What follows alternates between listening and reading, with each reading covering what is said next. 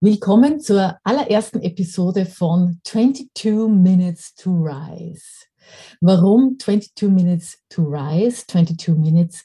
22 ist meine Lebenszahl aus der Numerologie her. Es ist eine Meisterzahl und äh, sie ist vor allem verbunden mit Vervielfältigung, mit ähm, Verbindung mit anderen, mit Inspiration. Und das ist genau das, und auch mit Arbeit und Leistung.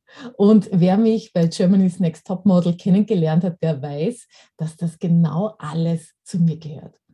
Inspiration ist das, was mich leben lässt. Ich sage immer, ich brauche nichts anderes als Inspiration, denn wenn ich die habe, dann finde ich immer einen Weg. Ganz egal in welcher Situation, ich werde immer einen Weg finden. Und manche mögen das vielleicht etwas zynisch finden, jetzt wo es doch Krieg auf der Welt gibt, wo es auch Hungersnöte und alle möglichen Katastrophen gibt. Und doch glaube ich fest daran, ganz egal, wie das Leben sich darstellt, wenn ich irgendwo einen Funken Inspiration in mir finde, dann werde ich auch einen Weg finden in die Zukunft. Und Rise, ja, es geht darum, etwas aus dem Leben zu machen und zwar nicht nach dem normalen Erfolgsmodell, sondern es geht darum, als Mensch zu wachsen und das Beste aus dem eigenen Potenzial zu machen, das einem mitgegeben ist. Wir alle haben unglaublich Potenzial mitgegeben und unser Leben sollten wir dazu nutzen, es ihm zur Blüte zu bringen. Ich spreche hier, ich habe diesen Podcast und diesen Videocast deshalb begonnen, weil ich so viele schöne Fragen von euch bekommen habe nach Germany's Next Top Model. Viele, viele ermutigende Kommentare und auch äh, Feedback, dass ihr mir so gerne zuhört und dass ich euch doch noch mehr Fragen beantworten soll und euch ähm, mehr motivieren darf und inspirieren darf.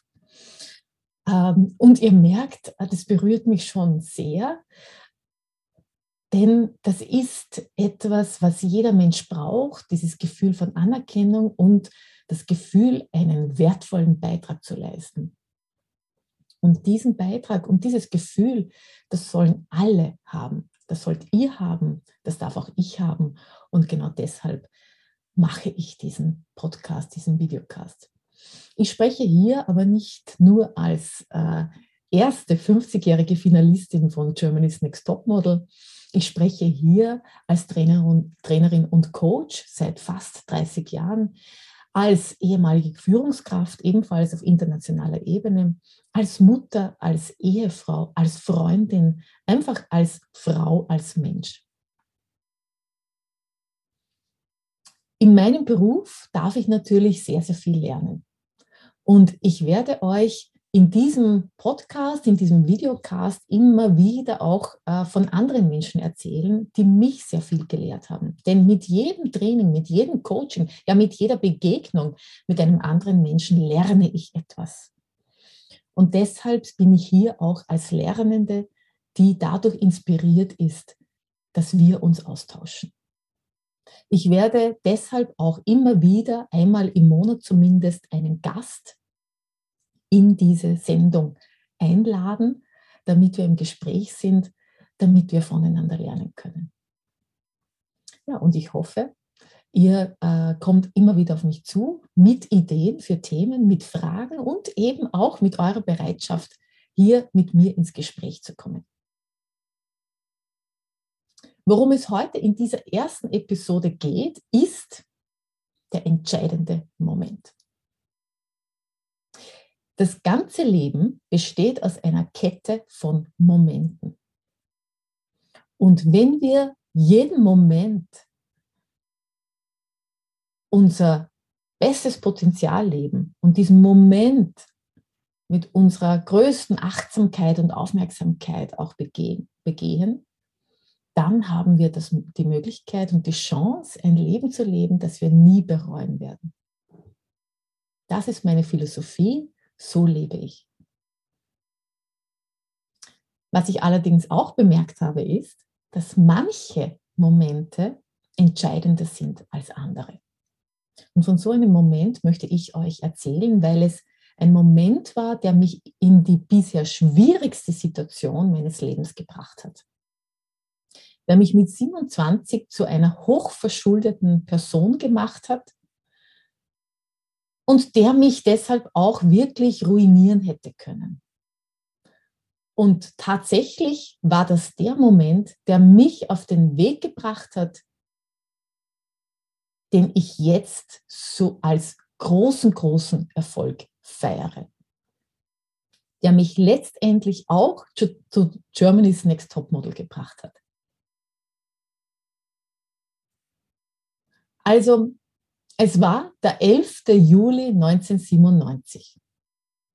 Davor habe ich Tagebuch geschrieben. Also vielleicht noch einmal ganz kurz zurück. Wie komme ich überhaupt darauf? Ich musste für Germany's Next Top Model in meinen Erinnerungen kramen und habe mich also über sämtliche Kisten gemacht, die ich schon seit Jahrzehnten mit mir herumschleppe, mit allen möglichen Fotos drinnen und Briefen und vor allem auch Tagebüchern, die ich ja seit meiner Kindheit schreibe.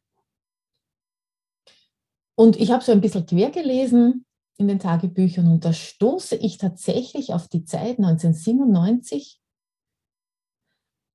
als ich kurz davor mein Charisma-Konzept entwickelt und auf den Markt gebracht habe als Trainerin. 1996 war das. Und 1997 habe ich dann geschrieben, so, jetzt habe ich die ersten Unternehmensaufträge auch. Ich fühle mich so richtig gut als Trainerin. Und das ist der Weg, den ich jetzt hundertprozentig beschreiten werde. Das ist es, wo ich wirklich groß werden werde. Und ich habe einen Plan gemacht und ich habe mich schon gesehen, wo ich bin dann in einem Jahr und so weiter. Und ich habe gleichzeitig auch für die Umweltbewegung gearbeitet, zuerst für den Worldwide Fund for Nature, dann für das Ökobüro, das ist eine Koordinationsstelle von Umweltorganisationen gewesen. Und ich habe für diese, dieses Ökobüro ein paar Monate vorher eine, ein Konzept einer Messe entworfen, nämlich die erste Ökomesse in Österreich.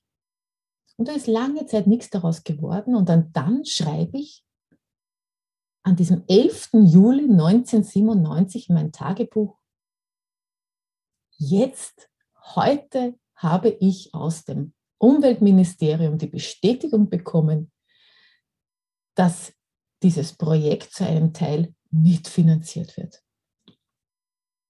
Das heißt, diese Ökomesse wird vom Ministerium unterstützt und ich habe dann hineingeschrieben, das ist mein Baby. Ich kann dieses Baby nicht abgeben. Ich werde das noch machen und dann, dann werde ich mich nur mehr auf meine Trainingskarriere konzentrieren. Das war ein folgenschwerer Tag, ein folgenschwerer Moment, eine folgenschwere Entscheidung. Denn ich habe neben meiner Trainingstätigkeit auch diese Messe organisiert Sie fand dann im Mai 1998 statt.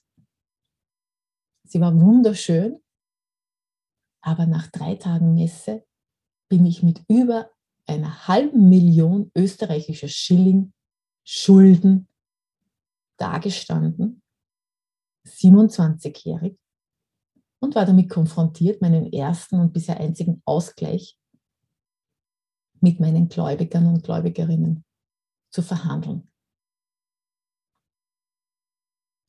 Das muss man sich einmal vorstellen. 27-jährig über eine halbe Million Schilling Schulden und nicht aus einer Familie, die sich das leisten hätte können, mir das abzunehmen. Ganz im Gegenteil. Ich habe mir das selbst eingebrockt und auch selbst wieder habe ich mich herausziehen müssen. Und das war der Moment, dass ich feststellte, okay, jetzt kann ich nicht nur als freie Trainerin so dahin arbeiten, sondern ich muss tatsächlich monatlich eine bestimmte Summe Geld erwirtschaften, um meine Schulden abzubauen. Und da wollte es der Zufall, aber Zufälle gibt es nicht, ich glaube nicht an Zufälle, hat meine Freundin, eine Frau, einen Mann vorgestellt, der mir dann wiederum eine Frau vorgestellt hat, die damals Vizepräsidentin eines internationalen Konzerns war und die mich aufgrund meiner Sprachkenntnisse eingeladen hat, für sie in Mailand zu arbeiten im internationalen Marketing. Und nachdem ich schon immer nach Italien wollte und ich damals auch in Innsbruck schon die ersten Trainings machte, habe ich mir gedacht, super, ich gehe nach Mailand, arbeite dort, habe dort mein fixes Gehalt, obwohl ich als Selbstständige, als Consulterin dort war, also mit einer auf selbstständiger Basis. Und wenn ich Seminare habe, dann fahre ich von Mailand nach Innsbruck, ist genau derselbe Weg wie von Wien nach Innsbruck. Und so kam es, dass ich im Oktober 1998 nach Mailand übersiedelt bin. Dann folgte der Ruf 2001 im November, Dezember nach Monte Carlo, wo ich dann im Jänner 2002 übersiedelt bin. Dort habe ich 2003 meine Tochter Luan bekommen, alleinerziehend. Und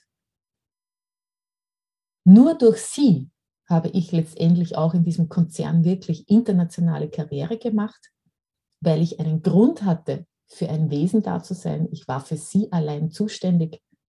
Niemand hat für sie gezahlt, außer ich. Und das bedeutet, der entscheidende Funke war dieses erste Unglück 1998, das mich dann auf den Weg gebracht hat, um die Karriere und diese internationale, dieses internationale Leben überhaupt zu beschreiten, dass ich dann so intensiv gelebt habe, dass mir dann meine Tochter Luan gebracht hat. Und nur für sie bin ich auch zurück nach Österreich gekommen, weil Österreich mir die besten Möglichkeiten geboten hat, um dann auch als Selbstständige weiterarbeiten zu können und gleichzeitig auch Mutter zu sein und hier eine geordnete äh, Situation vorgefunden habe. Ich wollte ursprünglich immer nach Italien zurück oder wahlweise auch nach New York. Beides habe ich verworfen, meinem Kind zuliebe. Und nur deshalb habe ich auch meinen Mann kennengelernt, denn er ist Wiener und nur deshalb habe ich auch Germany's Next Top Model gesehen, denn ich habe es nur mit Luan angeschaut. Und das bedeutet, es ist ein langer, langer Weg, der mich nun hierher gebracht hat. An diesem Punkt, wo ich sitze, wo ich sagen kann, dieses Leben ist gelungen bisher. Ich habe es wirklich zu dem gemacht, was ich machen wollte. Und es war ursprünglich der Funke oder eigentlich äh, der Samen lag in einer Katastrophe. Und ich erzähle dir das, weil ich dich einladen möchte, auch dein Leben einmal in der Rückschau zu betrachten und zu sehen, was du aus schwierigen Situationen gelernt hast, was dir schwierige Situationen ermöglicht haben, wohin sie dich gebracht haben. Ich muss auch zugeben, dass ich 1998 nicht fähig gewesen wäre, überhaupt eine Karriere, eine konstante Karriere mir aufzubauen. Ich war persönlich nicht dazu bereit. Ich habe zunächst es gebraucht, für jemanden da zu sein, wie meine Tochter. Ich habe zunächst auch jemanden gebraucht, der wirklich sehr stabil und äh, bodenständig ist, wie mein Mann, um irgendwo bleiben zu wollen. Das bedeutet nicht, dass ich diese Menschen jetzt gebraucht habe, um ich selbst zu sein, unbedingt. Aber ja, ich habe sie gebraucht, um mich selbst zum Besten meiner selbst zu entwickeln. Denn die Beziehung mit meinem Mann, mit meiner Tochter waren mir so viel wert, über viele, viele Schwierigkeiten hinwegzukommen die ich ansonsten einfach abgeschüttet hätte. Und das bedeutet, ich lade dich ein, alles, was du bisher erlebt hast und die schwierigsten Situationen in deinem Leben anzuschauen, auf Basis mit einem Blick, der sich auf die Ressourcen und auf die Möglichkeiten richtet und auf das, was dich stark gemacht hat. Vielleicht arbeitet es immer noch in dir Vielleicht bist du auch jetzt gerade in einer ganz schwierigen Situation. Aber du kannst jede Situation immer von unterschiedlichen Positionen aus ansehen und jede Situation hat Möglichkeit in sich. Jede Situation hat Chancen in sich. Jede Situation und besonders die schwierigen laden dich ein, die Ressourcen, die du in dir trägst, zu finden, auszugraben, zu stärken und ans Licht zu bringen. Erst diese Situationen machen dich zu einem Menschen, der wirklich, wirklich stark ist. Wenn das Leben immer nur sonnig ist, dann musst du dich mit diesen Stärken, dann musst du die Stärken gar nicht suchen. Ja, dann, dann brauchst du nicht stark werden. Dann musst du nichts finden, was da noch ist, was du noch ausgraben könntest. Nur die schwierigen Situationen sind es, die dich so sehr fordern und daher auch fördern. Und nein, es ist jetzt nicht zynisch.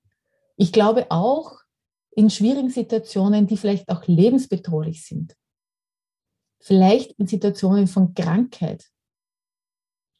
Und ich möchte hier niemanden missachten oder beleidigen oder sonstiges, sondern ich möchte dich, wenn dich es dich betrifft, einfach nur einladen, weil es dir auch besser tut, wenn du eine schwierige Situation hast, dann trotzdem hinzuschauen und zu schauen, was kannst du in dieser Situation noch machen? Was kannst du in dieser Situation noch leben?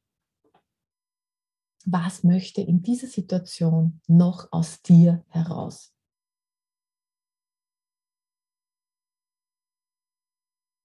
Jetzt muss ich mal kurz schauen, wie lange ich schon gesprochen habe, denn wir haben gesagt 22 Minuten. Ja. Und ähm, was dir helfen kann, was dir helfen kann, ist tatsächlich Tagebuch schreiben. Also wenn du das noch nie gemacht hast, dann lade ich dich ein, jetzt anzufangen. Erstens kannst du das in der Rückschau so machen, dass du dir eine Tabelle aufschreibst, wo du sagst, die wichtigsten Daten in deinem Leben und ähm, die wichtigsten Ereignisse. Und um dann zu sehen, die Hochphasen, die Tiefphasen und dann zu sehen, was du daraus mitgenommen hast, was dich diese Phasen gelehrt haben, was sie dir ermöglicht haben, was sie dir gezeigt haben.